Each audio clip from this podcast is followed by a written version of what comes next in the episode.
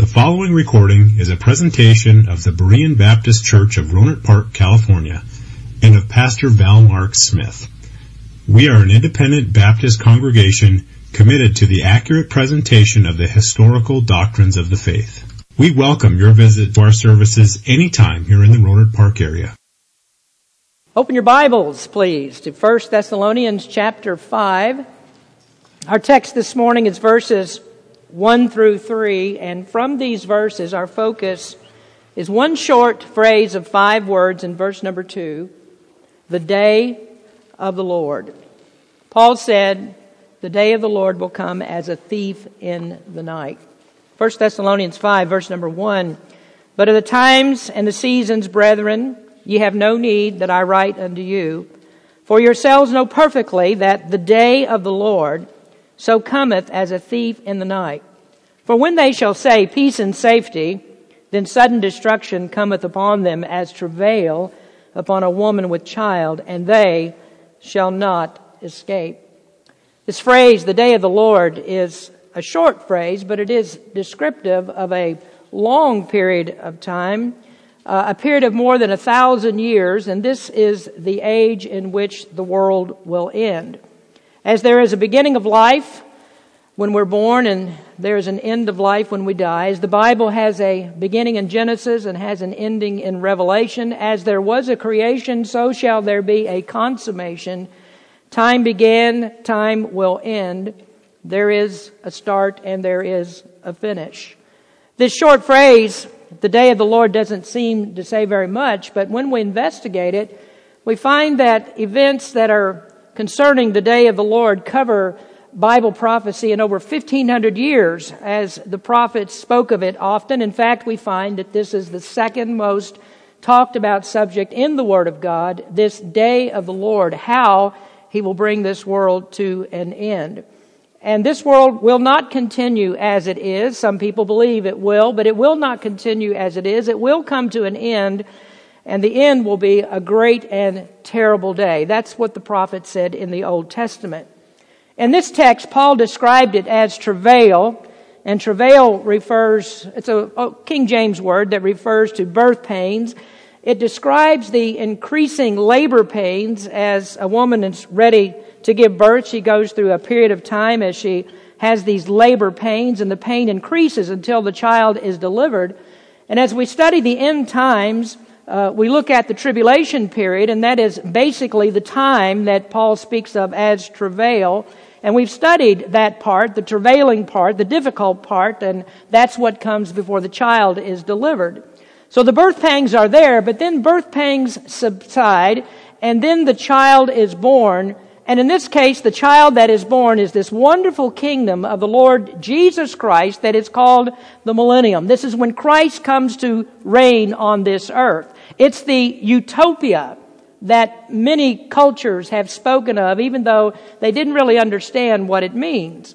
The Old Testament prophets were inspired to write about it. The Holy Spirit helped them to describe this time, and their knowledge was good as far as it went, but they didn't really even understand themselves how this, how this would work out and what God would do. Now, there are certain things that they did know. They did know the Messiah would come. They knew that God promised a kingdom and they knew that God would deliver them in this kingdom. They knew they would worship God in this kingdom and that it would extend across every landmass, every nation, and that the king would rule all tribes and all kindreds of this earth. And they didn't know exactly how, but they knew that all people would be subject to the king. Jews and Gentiles alike would worship God together, or at least they thought this, that Gentiles would recognize and surrender to the king and the Jews would rule over them. I mean, any understanding of the Bible has to recognize the hostility that exists uh, between the Jew and the Gentile the Jews have always been a persecuted people. They've always been different because God intended them to be different. God wanted them to be separate from all other people because they are His people. And so it, it turns out, and you know it well, that when people are different, uh, those that are out of the mainstream are always a problem for others. They don't fit into the world system. And as Christians, you've experienced it. Because the world is hostile to God, the world is also hostile to believers who are God's people. Difference breeds persecution. And so this good news of the golden age was a source of great hope and anticipation for the Jewish people. The prophets foretold of dark days that would come before it. They said tribulations will even be worse than anything that you've ever experienced. The millennial kingdom will be rush, ushered in through these dark days, but then the pain will subside, and then there's this peace and prosperity of a better world as God's people live under the protection of the King. The kingdom, of course, we've said is known as the millennial kingdom. The time period is millennium, a millennium, that's Latin for a thousand years. And in this part of our study of the end times, this, this is what we're, we're discussing at this point. We are discussing the kingdom, and we've called it the resplendent millennium. This is a different world. It's a world that has one ruler. There is one government. It's a kingdom with great beauty and magnificent splendor. And it's a kingdom that is for the glory of God. I'd also mention that there is physical beauty in this kingdom. Our world has many beautiful places. I love mountains. Most of our vacations include at least some sort of a visit to mountainous areas. For the past three years, when my wife's health was better, we, we traveled through the Canadian Rockies to see the gorgeous mountain vistas of that area, the raging waterfalls, the deep snows, the glaciers, the amazing lakes and canyons of places like Jasper National Park in Alberta. I love to visit those kinds of places. I, I like going to the Grand Canyon and to others of our national parks. Our travels in the past years have taken us to Carlsbad Caverns, to Zion National Park, the Grand Tetons, Yellowstone, Olympic National Park, the Great Basin, the Smoky Mountains, Mammoth Cave, and the Badlands, and such places. And we love to see this earth's beauty, what God has created. And many of these magnificent places that we see were born out of one great cataclysmic event. God destroyed the world with a flood. The Bible says the fountains of the deep were broken up, and it was a terrible deluge. But out of it was created an astounding geographical world with features that are, that are amazing from the high mountains of Tibet to the lowest valleys like Death Valley. And in the future, the results of the worst judgment that the world will see, the tribulation, will bring forth even more spectacular beauty. The world will see in the tribulation time the prophecy of dark days fulfilled, earthquakes and volcanoes, meteor showers. Uh, the Bible describes a darkened sun and a blood red moon. But then what happens? The catastrophes are over. The haze of all the destruction lifts and left behind is a different earth topography. The world will look very much different, a different earth topography. Now, if you think of the Grand Canyon carved by the Noahic flood, and I'm sure you're not going to hear that when you go to visit the Grand Canyon. They won't tell you that's where it came from. But you behold the wonders of the aftermath of the tribulation in comparison, that God will change this world's features where we have perhaps now uh, maybe a few dozen dazzling national parks, it's nothing like the national park system of the millennial kingdom. The kingdom will be filled with natural beauty that's born out of the world's restructured landscape. But the topography of it is not the only change. Topography is inanimate. God also plans to change the inanimate world. These are things that we've discussed. In the millennium, there's also a different life expectancy.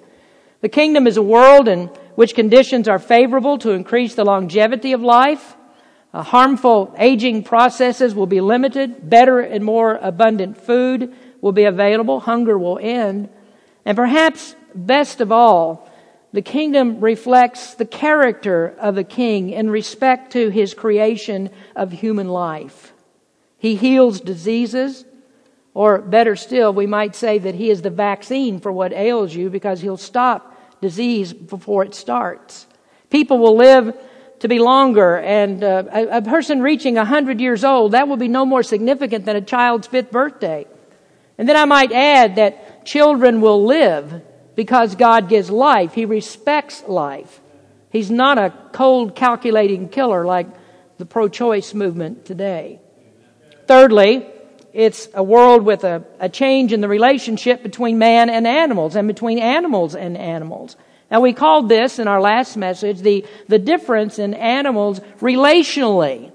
Because of Adam's fall, the world in every aspect was cursed, animals were cursed, and that caused a change in the way that they relate to each other and to man.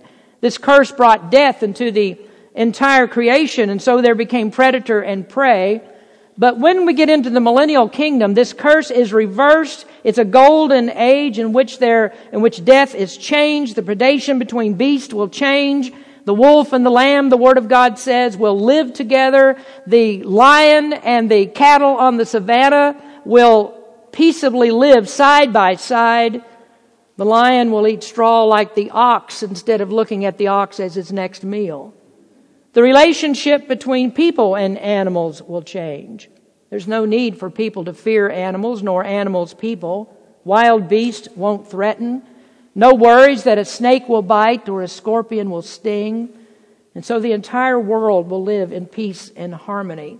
The Bible says the world will be delivered from the curse, the cursed ground that now brings forth thorns and thistles that choke out the farmer's crops. That's all going to be done away with and animals that were subjected to the curse unwillingly, as Romans 8 says, will be restored to peace and harmony.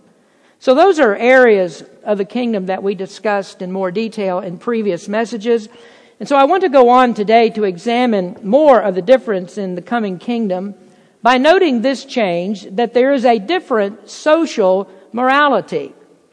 Now today our government doesn't really care too much about your morality.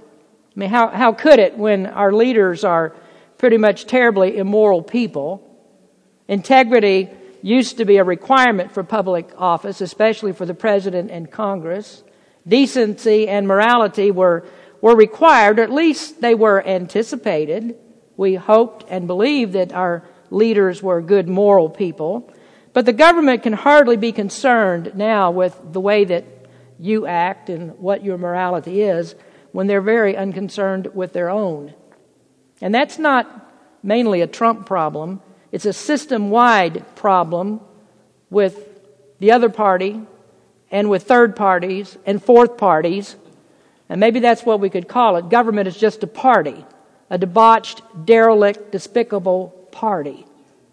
You've heard in these past few months about the legislatures and governors of New York and Virginia they passed laws or attempted to pass laws that guaranteed the right of parents and doctors to kill babies outside of the womb if they're undesirable or decide that they won't be of any worth to society, any practical worth.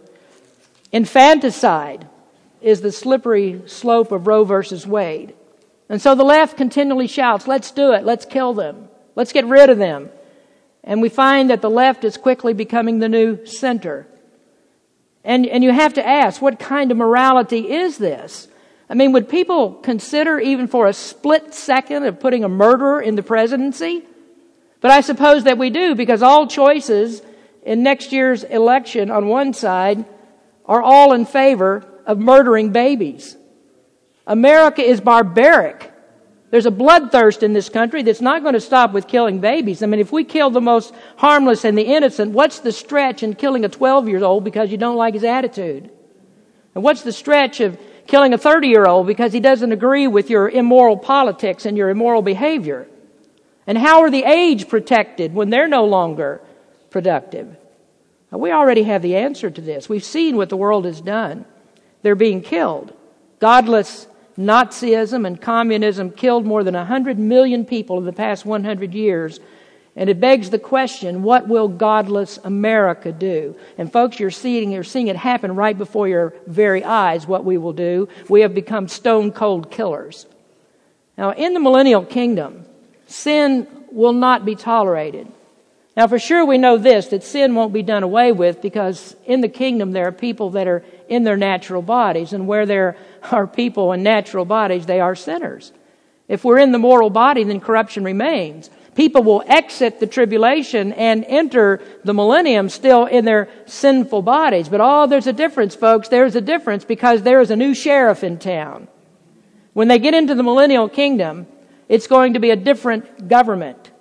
In the tribulation time, it was ruled by Satan and his antichrist and his demons. But when we get into the millennial kingdom, Satan and his demons will be done away with. They're going to be locked up in the abyss. And so then the king begins a perfectly righteous rule and he demands that his subjects obey his righteous law. I'm sure you've heard it said that we can't legislate morality. Our government can't, or at least we can't enforce it. But guess what? God has in fact legislated morality. He called it the Ten Commandments. Israel's government was theocratic, and this government of our king will be theocratic. People will still be sinners, but there will be a massive repression of sin. Now, life before the kingdom is described by Paul in 2 Timothy 3. If you'll just turn your Bibles there a few pages from where you are, just won't take you long to get there. In 2 Timothy chapter 3, Paul talked about this, and I want you to see if this doesn't parallel what we see in our hometowns and our neighborhoods across this country today. See if this is not what you see in Rohnert Park and Santa Rosa. 2 Timothy 3, verse number 1. This know also that in the last days perilous times shall come. For men shall be lovers of their own selves, covetous, boasters, proud blasphemers, disobedient to parents, unthankful, unholy, without natural affection, truce breakers, false accusers, incontinent, fierce, despisers of those that are good, traitors, heady, high minded, lovers of pleasures more than lovers of God, having a form of godliness, but denying the power thereof, from such turn away. For of this sort are they which creep into houses and lead captive silly women laden with sins, led away with divers lust, ever learning and never able to come to the knowledge of the truth. Now you'll notice that's much like what Paul wrote in Romans chapter 1 about godless society, where he describes people that are maddened with sin. And we needn't go into the reprehensible immorality of this culture. I mean, immoral lifestyles are now the promoted lifestyles. Evil is good and good is evil. What the rainbow celebrates is what God will destroy. And going into the millennium, people are still sinners, but God will watch sin like a hawk. His eyes are in every place beholding the evil and the good. And so what God will do, He will lock down sin. No one will have a parade about their sins. Fire and brimstone fell on Sodom and Gomorrah, and God will do it again. Now, people want the right to live like pagans. But there isn't any such right in God's kingdom. The swift rod of iron will knock them down and crush them. And as I say that, I, am not saying this as someone who would delight to see that happen today, right now. I mean, I don't have, and Christian people don't have control over such things, and this is not the time for this to happen. What we desire to see is these people to be saved. We want them to hear the gospel of Christ and be saved, and the only thing that we can do is just leave it all up to God to do what He will do. But I'm telling you also this, that when you leave things up to God, this is what you get. No tolerance. When you leave things up to God and God is completely in control and we're no longer running things, then we get no tolerance for sin. And so interspersed into every neighborhood of the millennial kingdom is a neighborhood watch of the godly. This is God's HOA. If you have an HOA in your neighborhood, you know, one of the things I hate about an HOA is everybody watching you. Did you do this? Did you do that? Now they're going to turn you into the HOA. Well, God's HOA is not the pretend godly trying to do the right thing. These are people that are blood washed saints of God. They are perfectly washed in the blood of Christ and they will watch for violations of God's law. The saints will rule with Christ. And this is what rule is about. It's the ability to act with authority. Rulers enforce the law. And that's what God's saints will do is they rule with Christ in his kingdom. They're representatives of God's holy law that are entrusted with his authority. So Christ will have his law enforcement mechanism and they will ensure that everyone stays in line.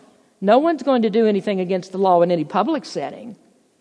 So are you afraid today that the government is watching your internet traffic? Are you afraid that Google is tracking you and recording your web searches? You can count on it then. The king will. Yes, this is righteous government that tracks everyone. Everything is monitored. Now, you know there's going to be people who don't like that. And you wonder who are these people that don't like it and who are the ones that demand their rights? Well, these would be the sinners, aren't they? They're the people that break the king's righteous laws. Isn't that right? And doesn't the king have the right to act righteously? And this is the reason that throughout the millennial kingdom, even though it's the most excellent government that the world has ever seen, the lost in this kingdom will hate it. They hate the king, they hate his kingdom, they love their sin, but their sin will be checked down. Oh, but some will say, what do you mean? There is no freedom in this kingdom? What, what kind of kingdom is it where there is no freedom? And if you ask that question, you have a fundamental misunderstanding of what freedom is. Because to God, being free is to be free from sin. Sin is slavery. If the Son shall make you free, ye shall be free indeed. So God wants people free from the bondage of sin, and that's what all people are in. Sin kills, sin destroys. Uh, just check out Planned Parenthood. That's what sin does. Is it right for God to protect His kingdom from sin? Is your ruler perfectly righteous and just, and should he protect His kingdom from sin? Is he wrong? Certainly not. What does the king require? Micah 6 8, He has showed thee, O man, what is good, and what doth the Lord require of thee, but to do justly and to love mercy and walk humbly with thy God. So this is a king that's different from any world ruler. You can expect that his rule will be different because he is perfect and expects perfection. So you can expect him to legislate perfection. Why would he do it? Because that's the highest good to do it. And it's the highest good to enforce it. Well, what's the, re- what's the result of resistance to righteousness? The Bible tells us very clearly. Resulting, uh, resisting rather righteousness has kingdom implications. Did you know that? In, in 1 Corinthians 6, verse number 9, Know ye not that the unrighteous shall not inherit the kingdom of God? Be not deceived, neither fornicators, nor idolaters, nor adulterers, nor effeminate, nor abusers of themselves with mankind, nor thieves, nor covetous, nor drunkards, nor revilers, nor extortioners shall inherit the kingdom of God. Now, what's the issue that Paul brings before us there? It's the issue of the unregenerate. It's the issue of the unrepentant. Sinners will not rule in the kingdom. So, what is it that we desire? Well, the thing that you and I desire as God's people is for more people to be in the kingdom. This is why we preach the gospel, and there's only one way that we can get them into the kingdom. Keep on preaching and pray that the Holy Spirit will convict the heart of lost sinners and turn them to Jesus Christ.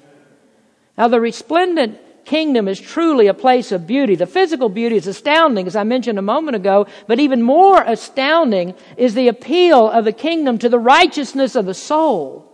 That's the greatest glory of the kingdom. That's the greatest aspect of the kingdom. It's living in righteousness where no one represses you because you're different. You live in righteousness and the king protects you because you live in his righteousness.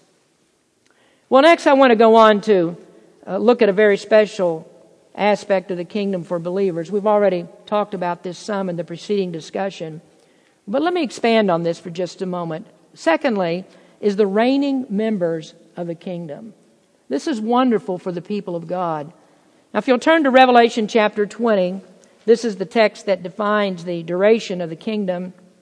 And we've noted that six times in this text, from verses 1 through 7, the time is referred to as a thousand years. And in the fourth verse, we learn something about the rule of the kingdom. Who will reign in this kingdom? Now, of course, we know that the king is the head of the government, uh, but kings have ministers, they have governors and administrators for the efficiency of government. So the king will delegate authority in this kingdom. And who are his helpers? Verse number four of Revelation 20. And I saw thrones, and they that sat upon them, and judgment was given unto them. And I saw the souls of them that were beheaded for the witness of Jesus and for the word of God and which had not worshipped the beast, neither his image, neither had received his mark upon their foreheads or in their hands, and they lived and reigned with Christ a thousand years. Now remember, in this kingdom there are millions of lost people. Survivors of the tribulation will transition into the millennial kingdom, but these are people that aren't saved.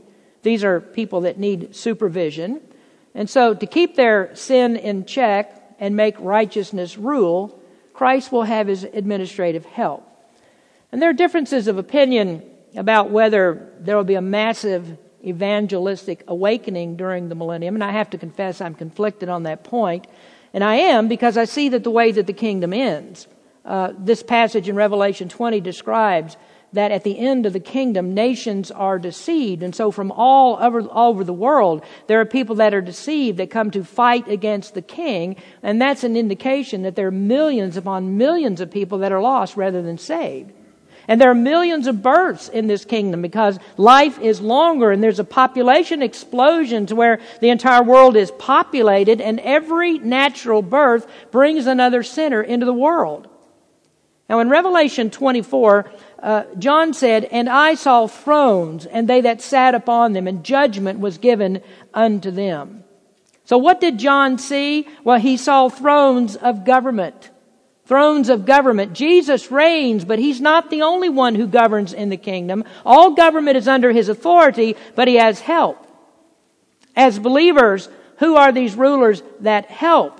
And I find here in Scripture four different categories of rulers that are distinguished in the Scriptures that rule alongside of Jesus Christ. The first of these would be the Old Testament saints, those who lived before Jesus Christ came. And we start with those because of the multiple Old Testament prophecies about the kingdom if Old Testament Israel was prophesied to see the kingdom, then we would certainly believe that a major part of their hope was to have a government that included them. The prophecies of David's throne and how the Messiah would sit on the throne forever gave them hope that they would have a part of it. Daniel foretold of a kingdom that would never pass away and that all people and nations would serve the king. He wrote in Daniel 7, And I saw in the night visions, and behold, one like the Son of Man came with the clouds of heaven, and came to the Ancient of Days, and they brought him near before him. And there was given unto him dominion and glory and a kingdom that all people, nations, and languages should serve him. His dominion is an everlasting dominion which shall not pass away, and his kingdom that which shall not be destroyed. And then going on in verse number 18, we read, But the saints of the Most High shall take the kingdom and possess the kingdom forever, even forever and ever. And then if you had that passage open, you would read on to verse number 22 where it says, The Ancient of Days will come and judgment is given to the saints of the highest and the time came that the saints possessed the kingdom. Now as Daniel wrote that, he had no idea how long it would be until the kingdom would begin. Many Israelites would die before the kingdom is established, and they would return from heaven to rule with the king. Now, naturally, that prophecy assumes that believing Israel will be saved, and they would be judges, and they would be with Christ, and they would possess the kingdom.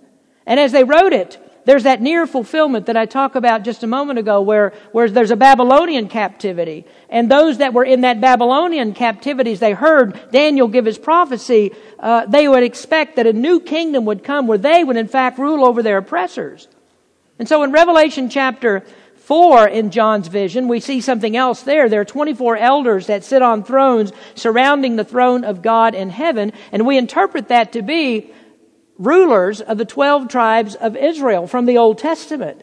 And then there are 12 other thrones that are there, and those we believe are rulers from the New Testament era. So there are believers before Christ um, who, who would not believe uh, the, the paganistic lifestyles and system of that time. They were going to rule with Jesus Christ when He comes. And who wouldn't believe that there wouldn't be a, wouldn't be a, a, a rule, a throne rather, for Abraham, and a throne for Moses, a throne for Elijah, and many of the great saints of the Old Testament. Many, in fact, that we probably, or we don't even hear of. Old Testament saints that were faithful to God who will have their part in ruling in this kingdom. Now, secondly, we're certain of this next administrative group, the apostles of Christ. They're going to rule in this kingdom. And we're certain of them because Jesus clearly said so. Peter asked about it. His disciples were often concerned about this.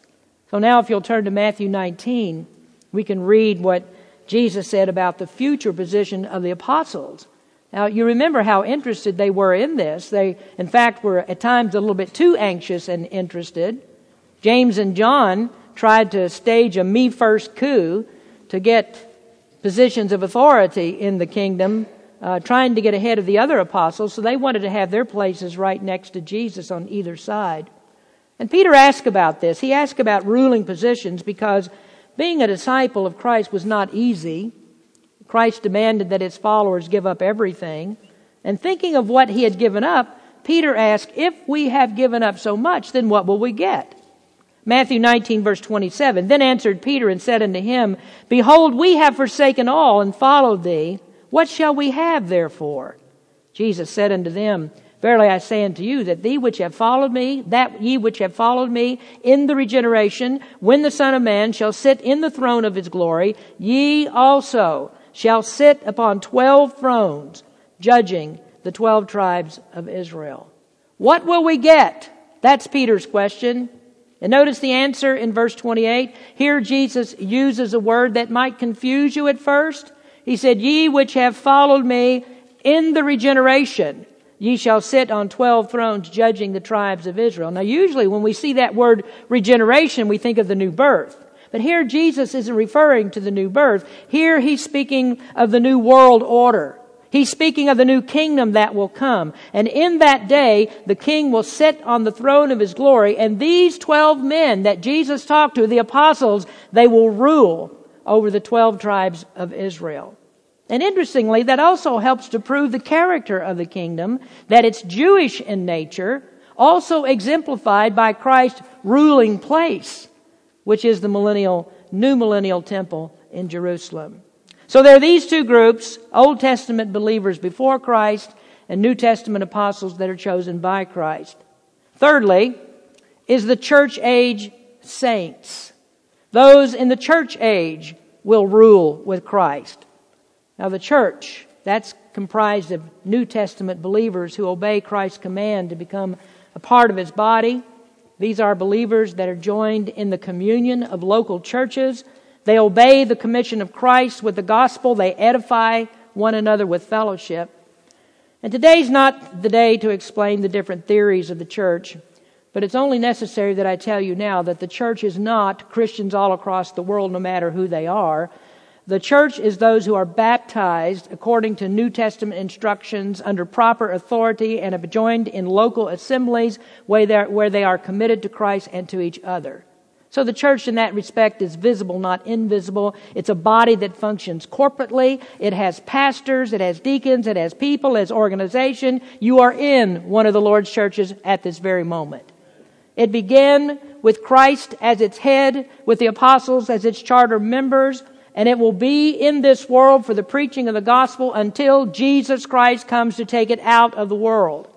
And when he returns, the church will leave the world, the church age will be over, and we believe that the faithful of the church will reign with Christ when he establishes his kingdom.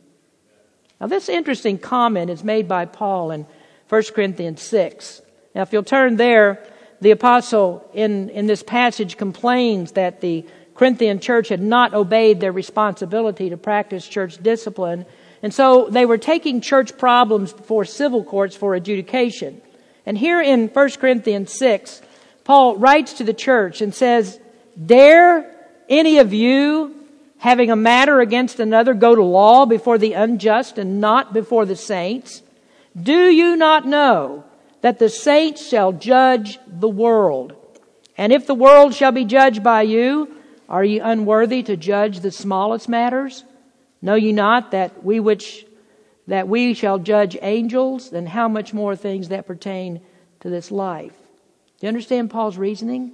If saints will judge the world, if the church will judge the world, is it not within the purview of the church to judge its own matters?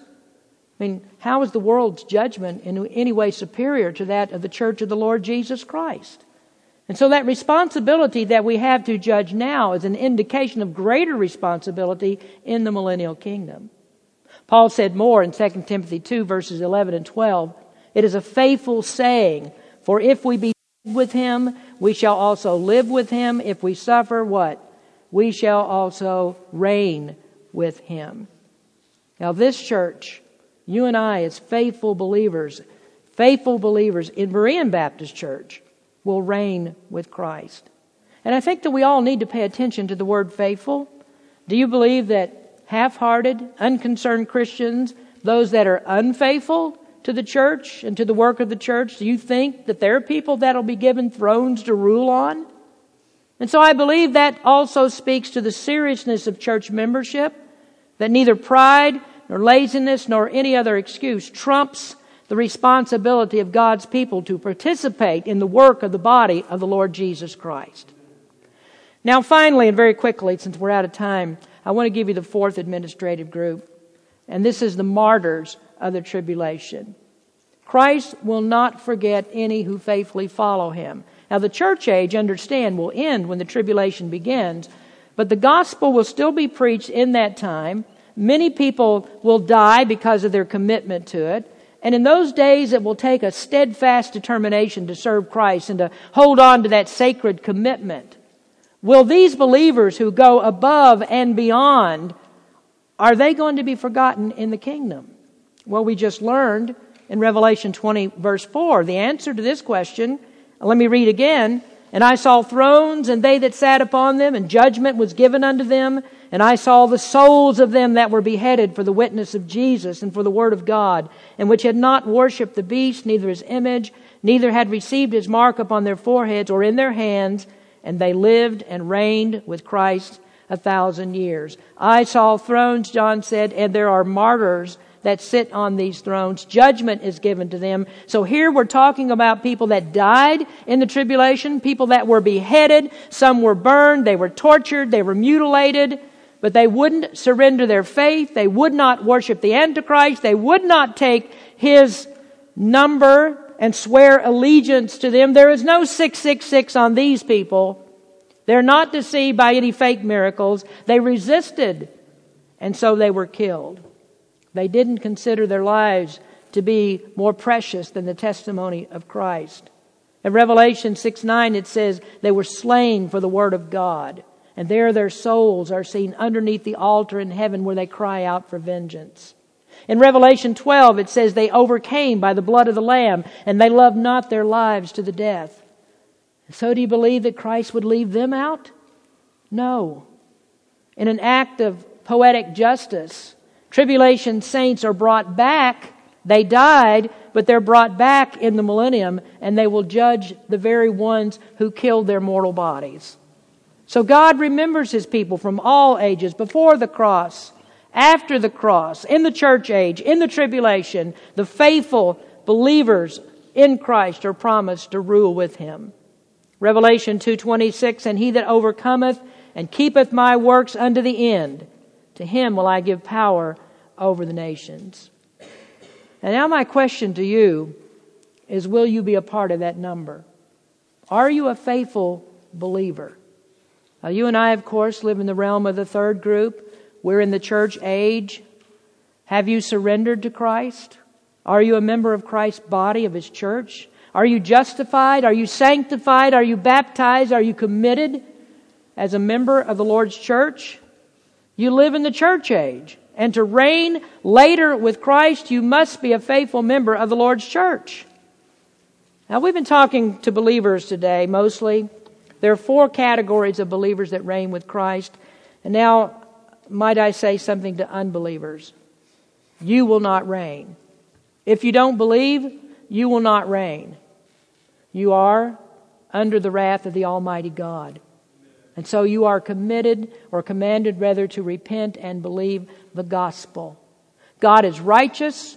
He rules in righteousness. He condemns the unrighteous to the everlasting fires of hell. Our encouragement to you is to come to Christ. Come to Christ before you leave this building. Call on the name of Christ. The word says, Whosoever believeth in him has everlasting life and will not come into condemnation. And to that we can add, they will live in Christ's kingdom forever. Let's pray. Heavenly Father, we come to you now again confessing our sins and confessing, Lord, we're not all that we should be. We look forward to the day that Jesus will return. And as we do, we know that we must be committed to you. We must be ready to preach the gospel. We must try our best to reach other people with the truth about Jesus Christ so they also may enter into the kingdom. Lord, we pray that you would be with all that have heard the message today. Give us encouragement that you are coming back. For, for Christians here today, going through suffering, going through pain, going through all kinds of troubles, financial, health, oppression from some other reason, for some other reason, Lord, we pray that you would let them see this hope. You are coming back, and there is a kingdom that's coming, and we will rule in that kingdom in perfect peace, harmony, and in righteousness. Bless your people today, Lord. Call the lost to salvation. Open up their hearts to receive the gospel of Jesus Christ today. In Jesus' name we pray. Amen. Thank you for listening to this presentation of the Berean Baptist Church of Rohnert Park, California. If you would like further information about our church, please feel free to call us at area code 707-584-7275 or write to us at Berean Baptist Church, 6298 Country Club Drive, Rohnert Park, California, 94928. Additionally, you may visit us on the World Wide Web at www.bbaptist.org.